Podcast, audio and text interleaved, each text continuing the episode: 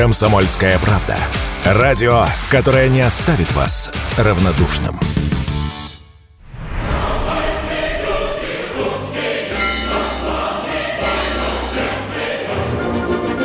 Александр Невский. Разрываясь между Востоком и Западом. Спецпроект. Часть первая. Такого количества противоречивой и зачастую взаимоисключающей информации, ну, наверное, нет ни об одном деятеле вообще русской средневековой истории. Владимир Мединский, председатель Российского военно-исторического общества.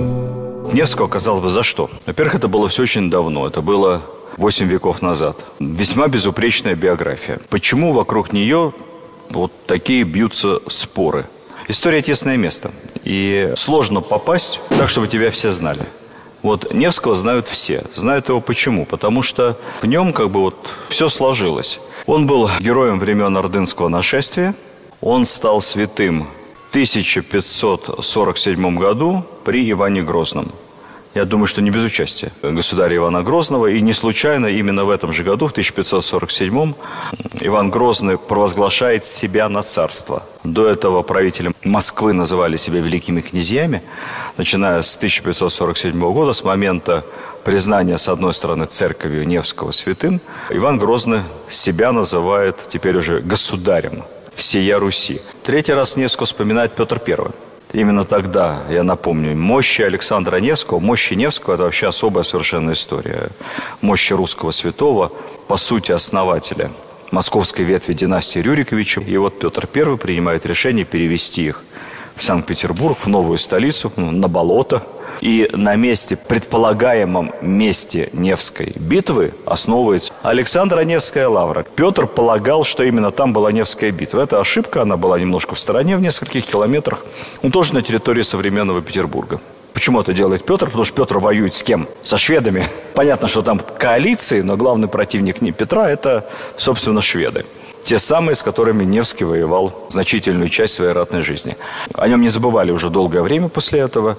Например, все соборы, которые Русская Православная Церковь открывала за границей, наверное, большая часть этих соборов, они назывались почему-то соборами Александра Невского. Полагали, что вот Александр Невский является покровителем внешнеполитической линии России.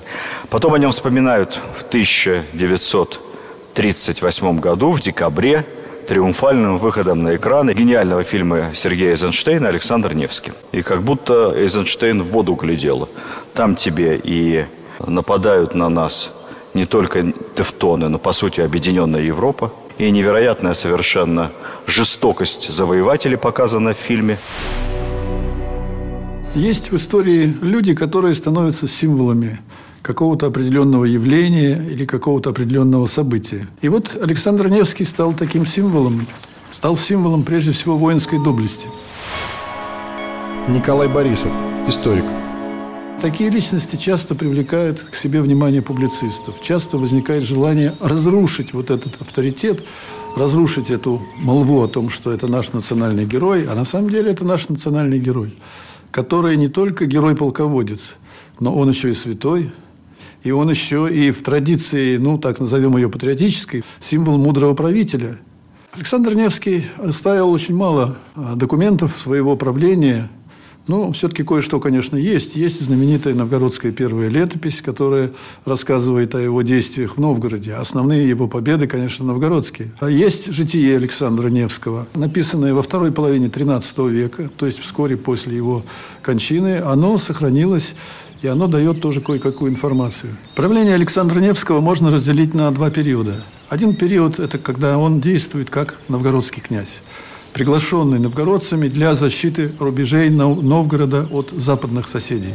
Прежде всего от рыцарей немецких Ливонского ордена, ну и кроме того, там была проблема, связанная с Литвой, которая в это время как раз создает единое государство и начинает очень энергичные военные движения против Руси.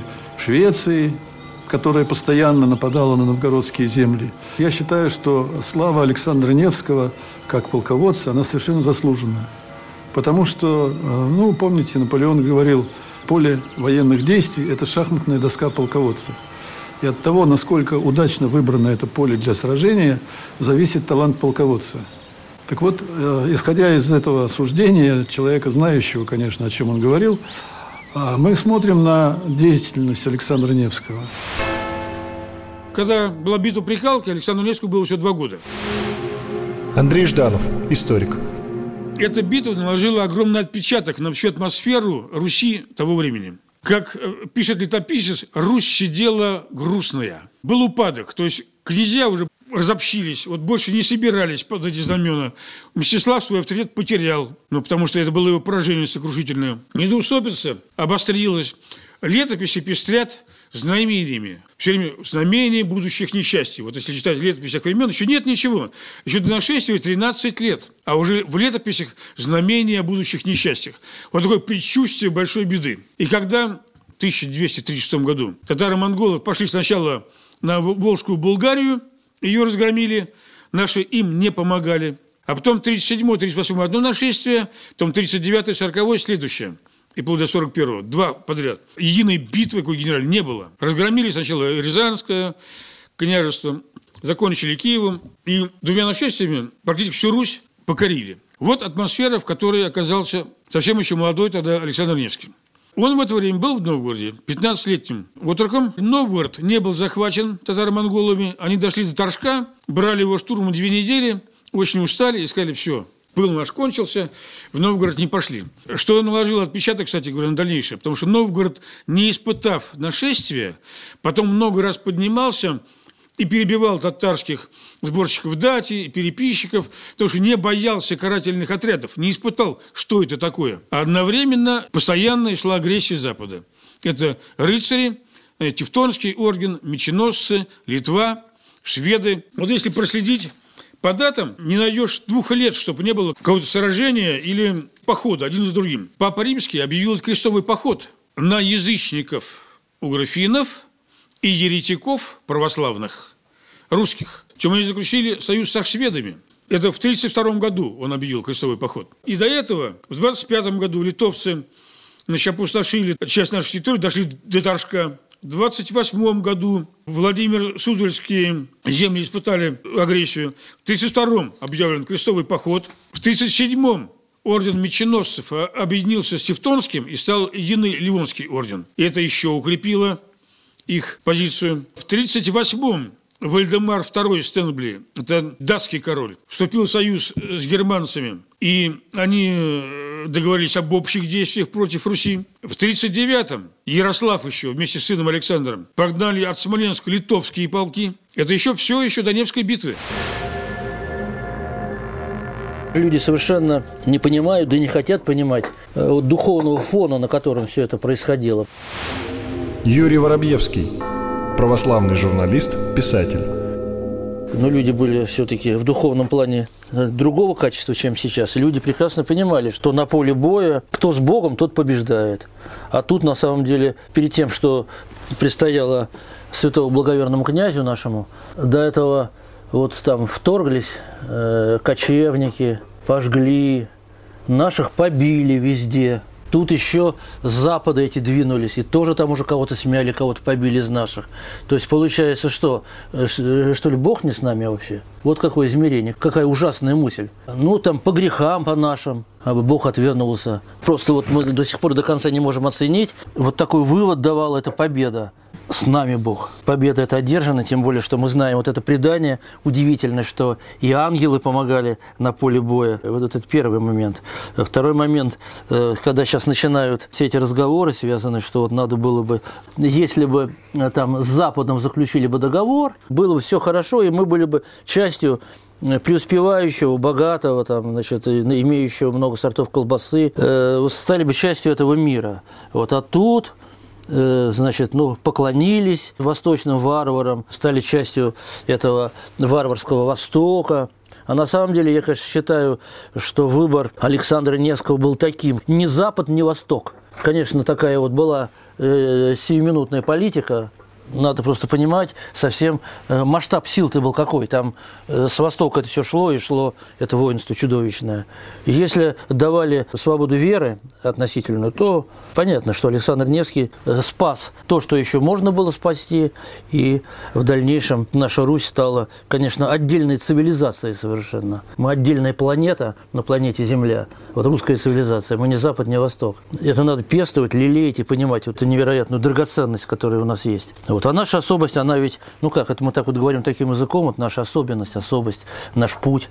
А говоря э, таким языком церковным, это особый промысел Божий о русском народе. Вот русский народ становится э, стержневым народом той государственности, которая впоследствии будет названа Москва, Третий Рим и Четвертым не бывать. В чем смысл этой преемственности? Смысл этой преемственности в том, что Рим является силой, удерживающей мировое зло. Вот это еще идет от знаменитого высказывания апостола «Антихрист не явится э, до той поры, пока не будет взят от среды, удерживающий теперь». И вот одно из святоотеческих толкований этого, что такое удерживающий, что такое не будет взять от среды, удерживающий теперь. Кто такой удерживающий? Вот, по-моему, Феофилакт Болгарский говорит о том, что удерживающий во времена апостола Павла – это римская государственность, Рим, еще языческий Рим. Ну, действительно, мы же знаем, языческий Рим, он разгромил вообще просто дьявольскую цивилизацию Карфаген. Это была борьба, э, символ Карфагена – змей, э, дьявольская цивилизация, приносили в жертву детей.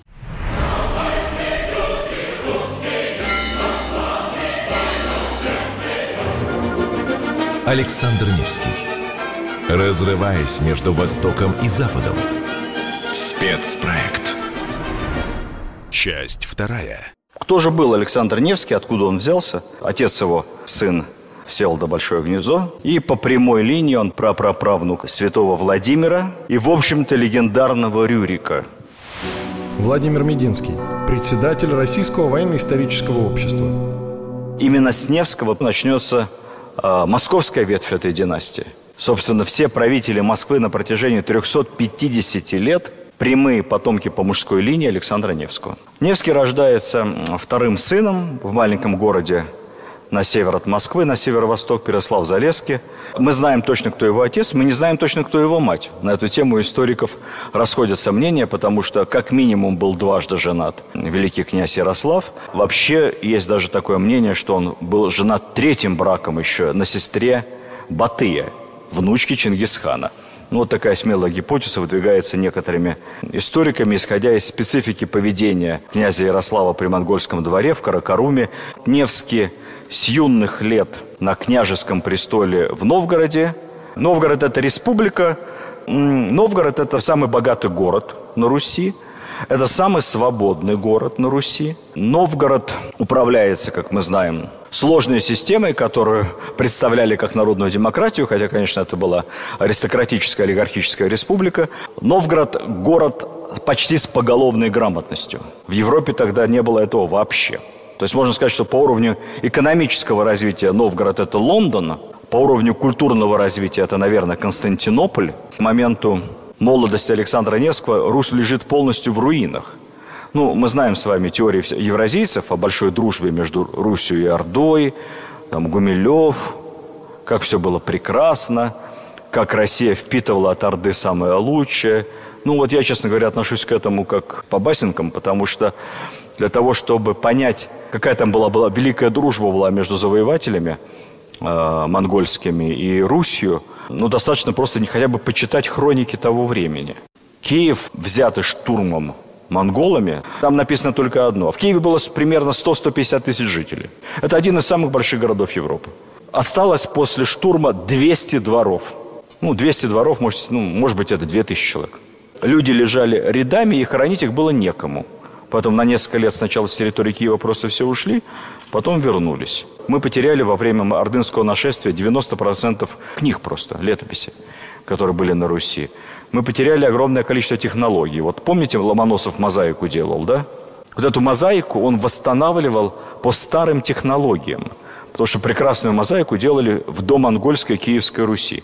И Ломоносов писал, что я так и не мог понять, как некоторые вещи делаются. Другие технологии, там, финифть, там, эмаль специальная, все это восстанавливалось уже в 17 XVIII веке и так далее. Для Руси того времени монгольское нашествие – это примерно как для Древнего Рима нашествие варваров и по уровню культурного развития, и по последствиям. С той лишь разницей, что варвары, они как бы не одномоментно Рим уничтожали, а в течение десятилетий, а вот Орда утоптала э, русские земли там, за считанные годы.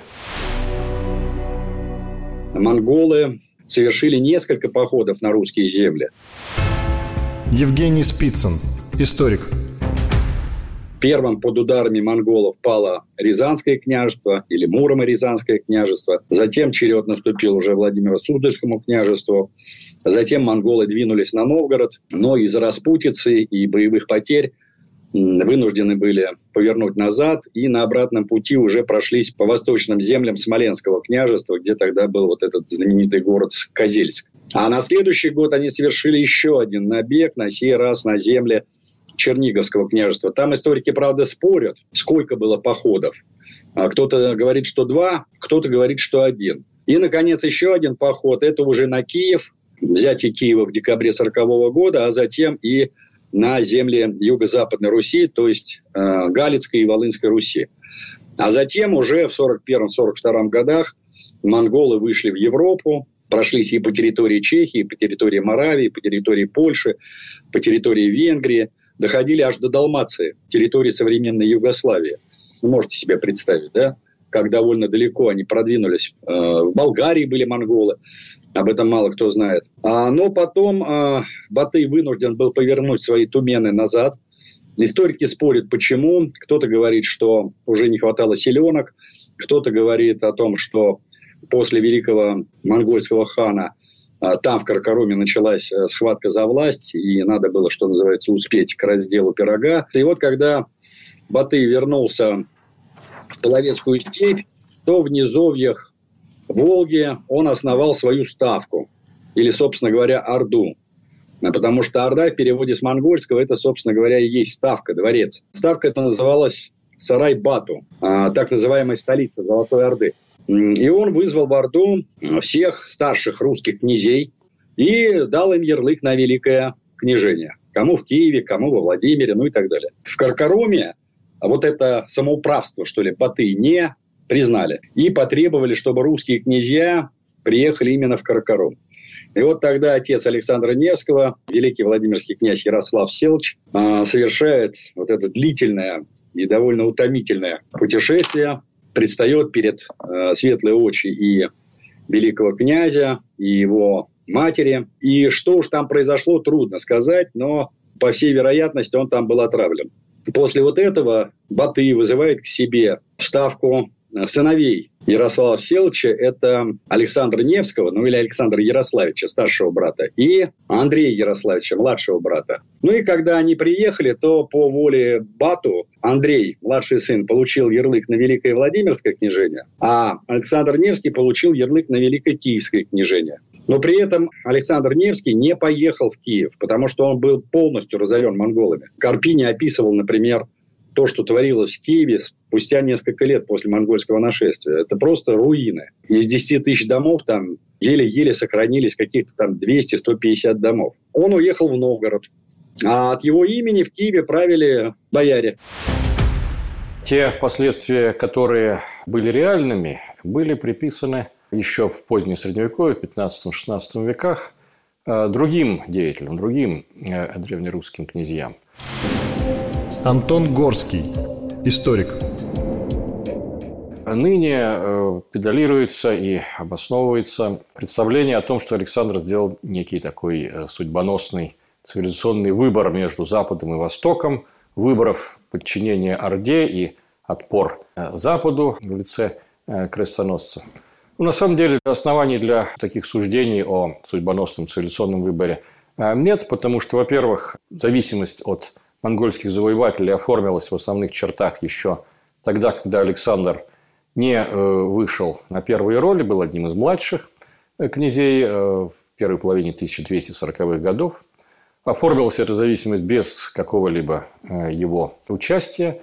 А во-вторых, не было, собственно, такой реальной альтернативы, скажем, союз с Западом против монголов, потому что правители Западной Европы были разобщены, свои распри существовали, римского папы с императором и другие. И, соответственно, такой возможности просто не было, что показал пример галицкого князя, галицко-волынского князя Данила Романовича, который около 10 лет пытался как-то вот наладить отношения с римским престолом, но в результате был вынужден подчиниться власти монголов.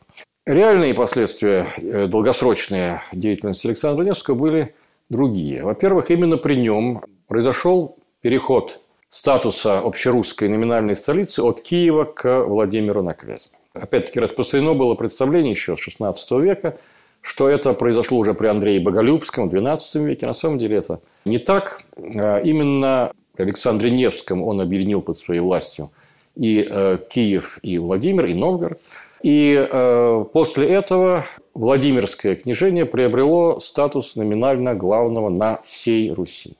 И когда позже уже потомки Александра, прямые потомки, московские князья, закрепили за собой Владимирское Великое княжение, этот вот статус главных князей на всей Руси, он сыграл роль э, возможности претендовать на обладание э, всеми древнерусскими землями, всеми э, древнерусскими территориями.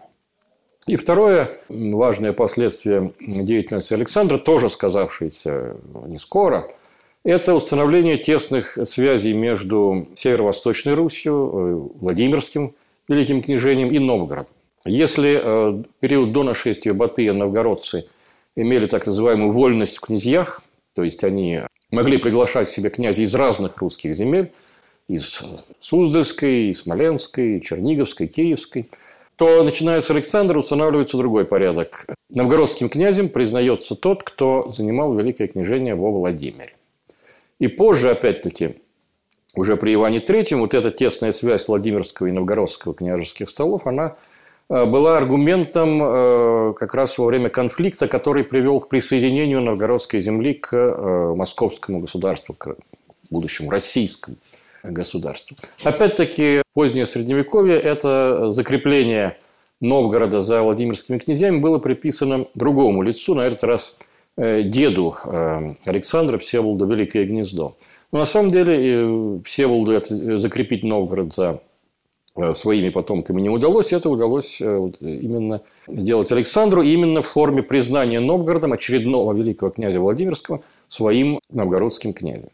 Э, то есть реальные э, долгосрочные последствия деятельности Александра, они не в мифическом э, цивилизационном выборе между Востоком и Западом, это, собственно, интерпретация уже в 20 веке была придумана, а в том, что его деятельность создала условия для формирования при его потомках единого российского государства.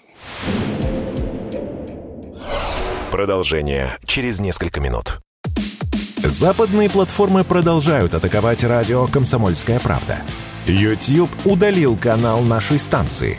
И вот теперь новый вывод. App Store убрал приложение «Радио КП» со своей площадки. Но обладателям айфонов не стоит расстраиваться – вы всегда можете включить радио «Комсомольская правда» в плеере на нашем сайте radiokp.ru. Ну а для андроидов ничего не изменилось. Приложение «Радио КП» доступно в Google Play. Слушайте радио «Комсомольская правда». Никаких фейков, только проверенная информация.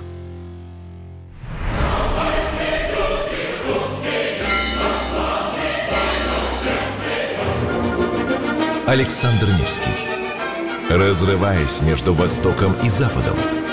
Спецпроект. Часть третья. Выбор был очень непростым для Невского. Его, своего чуть не предателем считали. Андрей Жданов, историк. Тогда западная партия ну, чуть ли не большинство составляло в боярстве. И у них была очень сильная, привлекательная внешняя позиция. Их лично, во-первых, и бояр, и купцов связывали с Западом торговые связи, карьерные связи и вроде бы общее христианство. Все-таки те и другие христиане. Второе. Они считали, что Русь должна снова соединиться, вот эта междоусобица закончится и объединиться в единую Русь. А что ее может объединить? Борьба с общим врагом, с монголами. И третье, что они признавали западный путь, что Европа нас обогнала, мы должны развиваться как Европа. То есть становиться частью Западной Европы. То есть цивилизационный путь. И внешне это выглядело вроде бы похоже. Но на самом деле все три установки утопичны. Первое. Помощь Запада всегда была только на словах. Никогда ни западные короли, ни папа, ни крестоносцы, никто из них не желали никакого блага и объединения для Руси. И причем папа этого особо-то не скрывал. В своем кругу они договорились всем прямо, что их цель – Россия не полностью убита, коль она еще ледовое побоище устраивает, да? Значит, нужно ее сейчас подбить на войну с монголами, а они в пике могущества, в итоге окончательно обессилить, и потом обессиленную просто поглотить. Они никогда бы нам ничего не помогали. Они бы подбивали бы на борьбу и уходили бы в сторону. именно это произошло с князем Галицким. Он был очень хороший воин, действительно, такой патриот и все. И он вот на эту вот линию западную подался. Да, мы объединимся, да, мы пойдем, мы татар прогоним. Ну и что? Он один пошел, никто его не поддержал.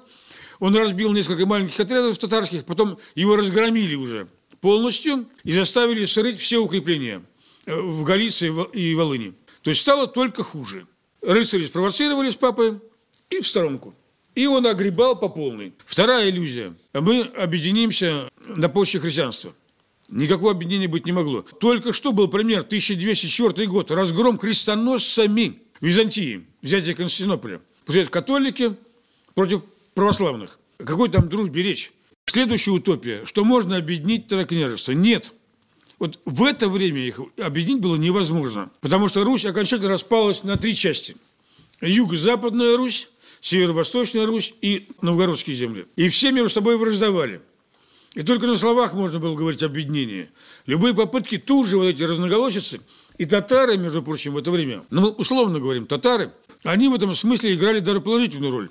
Потому что, когда возникала междоусобица на Руси, то хан посылал сарайского епископа с чиновником ханским, но христианином обязательно. И они делали совещание княжеское, которое разноголосицу решало.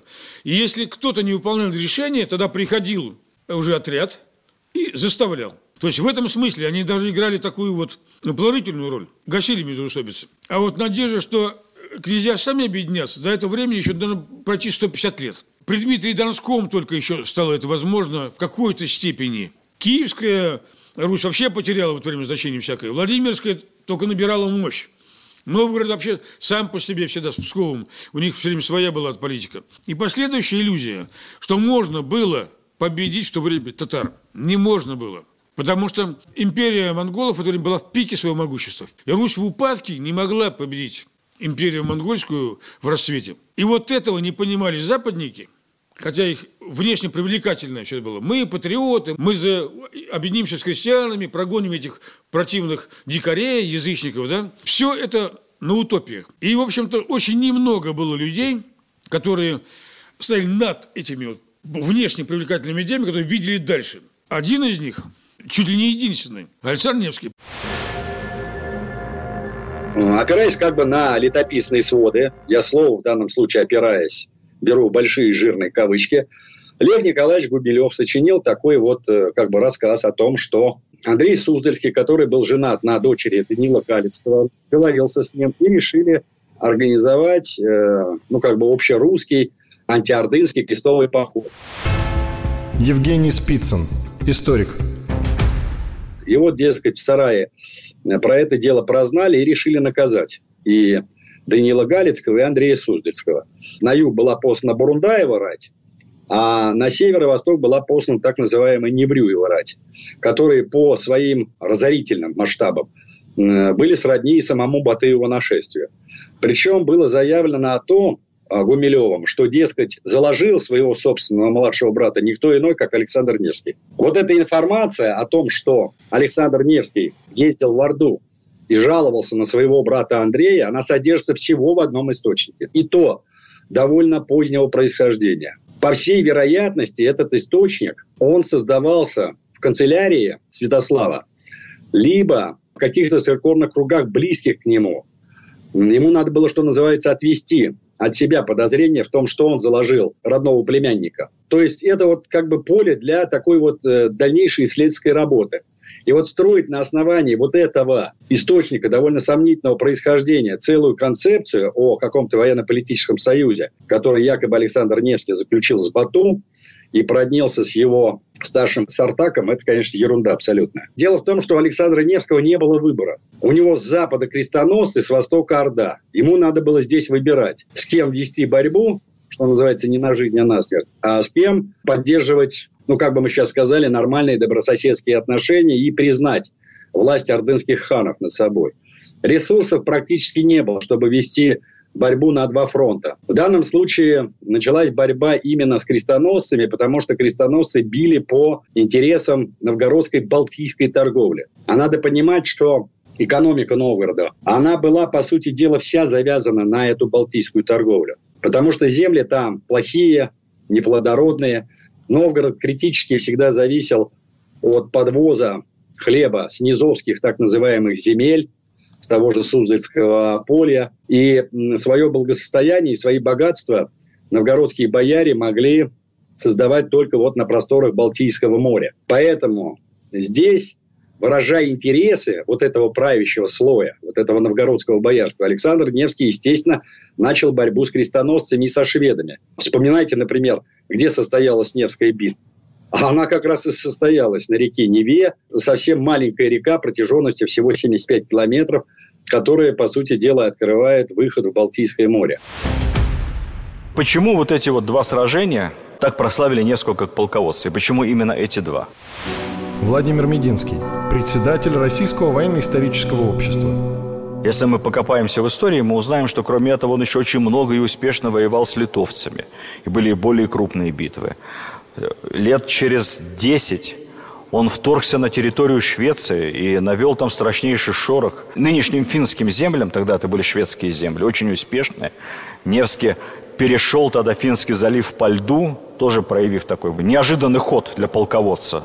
По льду перешел Финский залив и неожиданно атаковал шведские территории с большим успехом. Мы знаем его только по этим двум сражениям. Почему? Во-первых, это были не простые сражения, а это были, по сути, элементы крестового похода. То есть они шли с крестами, с аббатами, все по-серьезному. Во-вторых, тут очень важно время этих сражений. Только-только-только Русь э, пережила колоссальное, как я говорю, чудовищное ордынское нашествие. Как в те времена русские люди трактовали это нашествие?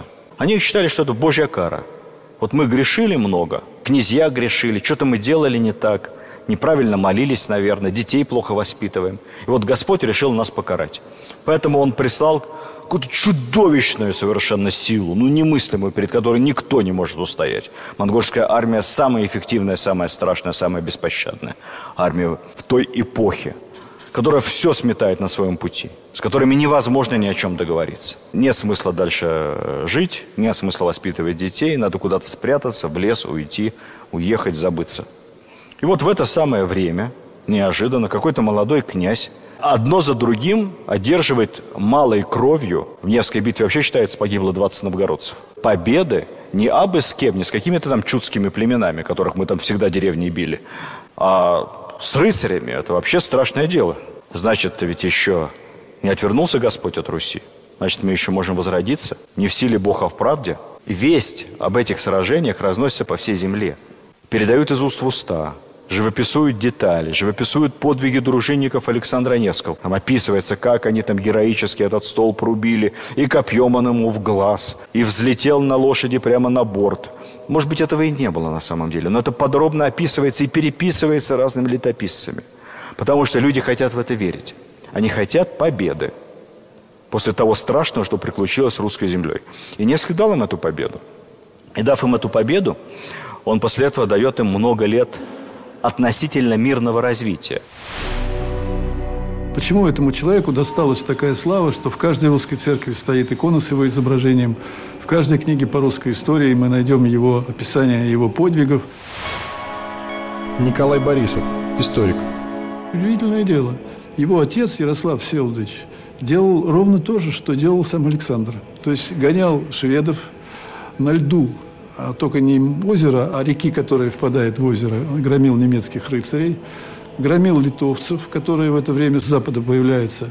Очень похоже, буквально до мелочей сходства. Но отца Александра Невского, Ярослава, Никто не знает. А Александр Невский вот так вот прогремел. Почему такое несправедливое, может быть, отношение? А дело в том, что Александр Невский свои победы, он их одерживал удивительно вовремя. Когда народ был подавлен, когда люди были либо уничтожены, либо разбежались. И всем казалось, что на Русь обрушился гнев Божий. И вот победы Александра Невского, они, знаете, вот так просвистели по всей стране именно поэтому. Потому что для народа это был знак того, что Господь любит русскую землю. Продолжение через несколько минут. Все программы «Радио Комсомольская правда» вы можете найти на Яндекс Музыке. Ищите раздел вашей любимой передачи и подписывайтесь, чтобы не пропустить новый выпуск. Радио КП на Яндекс Музыке. Это удобно, просто и всегда интересно.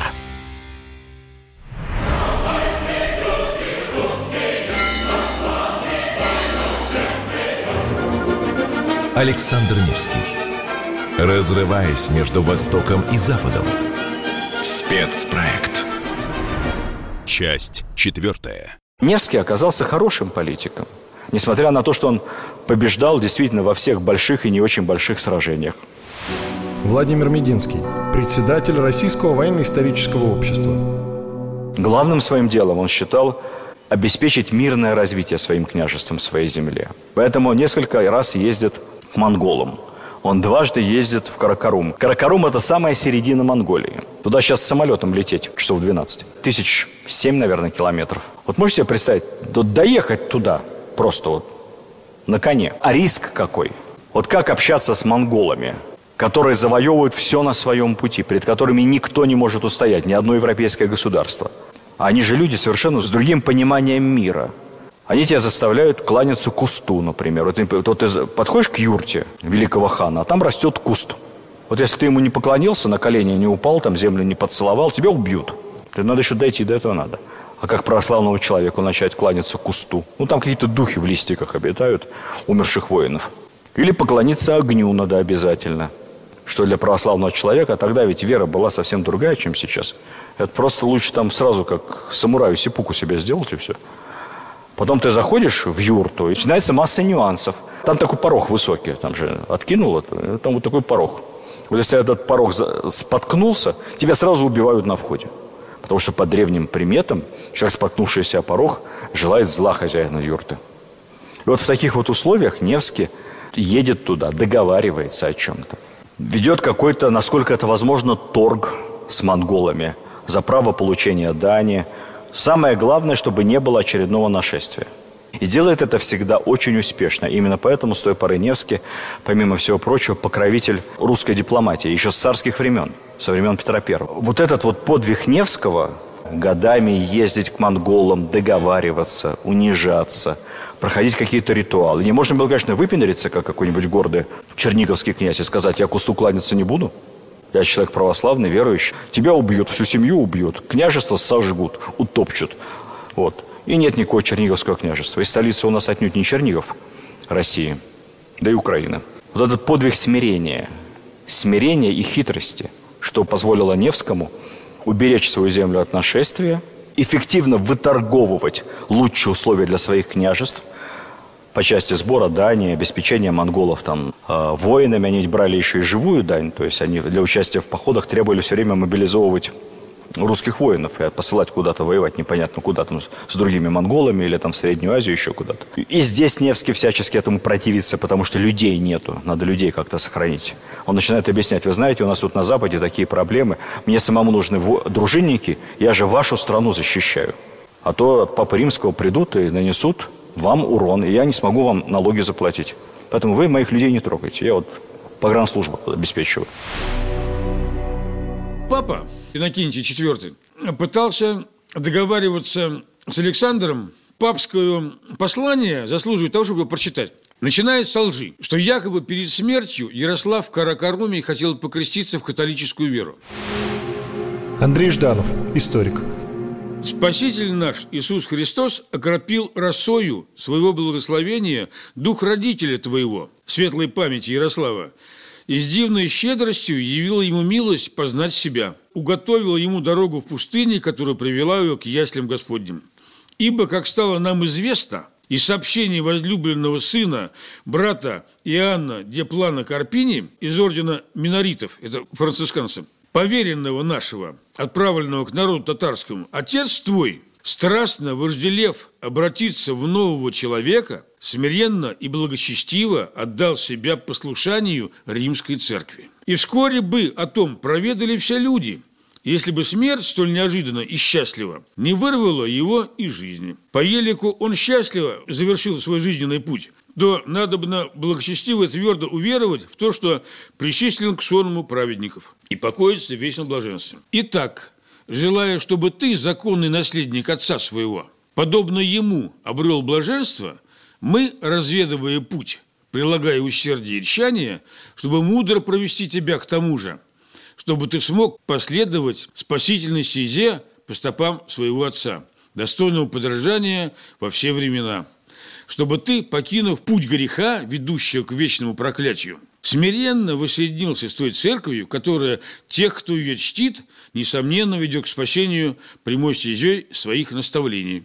Вот о чем светло свое просим. Напоминаем и ревностно увещеваем, дабы ты, Матерь Римскую Церковь, признал и ее папе повиновался, а также с рвением поощрял своих подданных повиновению апостольскому престолу. Да будет тебе ведомо, что коль скоро пристанешь ты к людям, угодным нам, тебя среди других католиков первым почитать, а возвеличение славы твоей неусыпно родить будем. За то же, что не пожелал ты поставить выю твою под ермо татарских дикарей – мы будем воздавать хвалу мудрости Твоей к вящей славе Господней. Он отвечает, от Адама до потопа, от смешения народов до Авраама, от Рождества Христова до страданий и воскресения Господня, от первого собора до последнего. Обо всем этом хорошо знаем, а от вас учения не приемлем. Линия предков Александра Невского, его потомков, она дала миру такое количество святых, которые не дал ни один род вообще – Юрий Воробьевский, православный журналист, писатель. Понятно, что вот в этой благословенной передаче такой харизмы, благодати Божией, вот особая роль Александра Невского. Он отец, понятно, что он политик, вот это уже мы об этом говорили. Вот это надо было сделать выбор в те времена. Те люди, которые все время пытаются его уесть как-то, говорят, что он был коллаборационист э, на службе у э, татар подавлял восстание там и так далее. Но вообще действительно подавлял. Такое символическое было действие, когда там э, где-то подняли восстание, которое, конечно, было чревато тем, что сейчас вот придет э, Орда, и все. И от Северной Руси, которая еще живет более-менее, ничего не останется. От Новгорода, от Пскова. Вот. И он вот этим зачинщиком этого восстания вырвал глаза. Страшная вещь. Но она означает то, что если вы с глазами своими не видите то, что происходит кругом, и то, что будет, то вам глаза эти не нужны вообще. Вот такой смысл. По неволе сравниваешь э, ну, двух великих современников Александра Невского и Даниил Галицкий – Даниил Галицкий выбирал, по крайней мере, на какой-то момент Запад и, значит, получил корону из, значит, рук там, послов Папы Римского. На его гербе появился евро-лев такой, такой золотой лев такой, то есть символика изменилась. Вот. Но в итоге действительно, вот что, Александр Невский сохранил то, что стало в дальнейшем частью с Великой Руси. А во что превратилась Галиция, да, вот действительно результат этого выбора. Невский умирает на обратном пути из Орды ему всего лишь 42 года. Не совсем молодой человек. Владимир Мединский, председатель Российского военно-исторического общества. К этому моменту он уже великий князь Владимирский, князь Новгородский, и он даже в свое время получил титул великого князя Киевского и всея Руси, от которого никогда не отказывался, но тогда просто Киева не было. Киев возродится спустя десятилетия и даже столетия – Киев представлял из себя маленькую деревню после того, как он был стер с лица земли монголами. Но титул был, и титул великого князя Киевского был для Невского очень важен. Почему?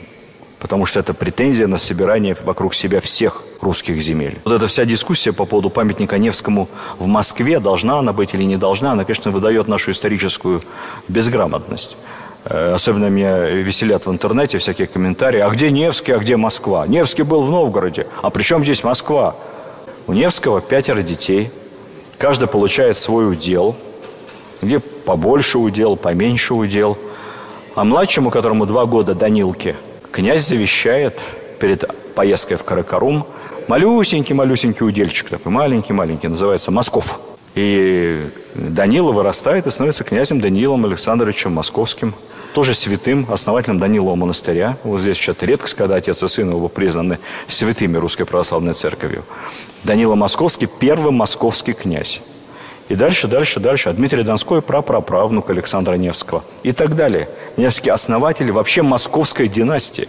Я не знаю, знал ли он сам о существовании Москвы. Может быть, что-то слышал какой-то, получался у него небольшой налог с этого крошечного поселения. Но так судьба распорядилась, что именно его сын стал первым московским князем. Вот поэтому город без памятника своему, по сути, основателю, человеку, который уж точно большую роль сыграл в истории Москвы, чем все Юрии Долгорукие вместе взятые, это довольно странно. Знаете, вот был такой известный философ, публицист Василий Васильевич Розанов. Николай Борисов, историк. А он сказал как-то раз, что у России есть только одна беда. Россия не уважает сама себя. Это правда. Но Александр Невский как раз образ, который учит Россию уважать саму себя.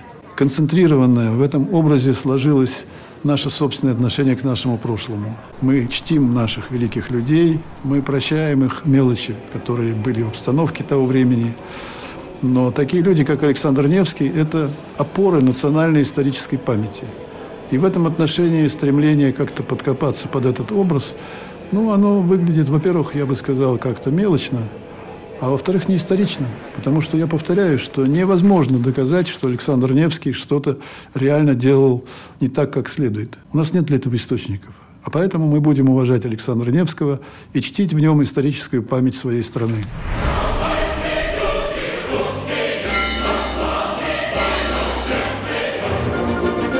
Александр Невский. Разрываясь между Востоком и Западом. Спецпроект.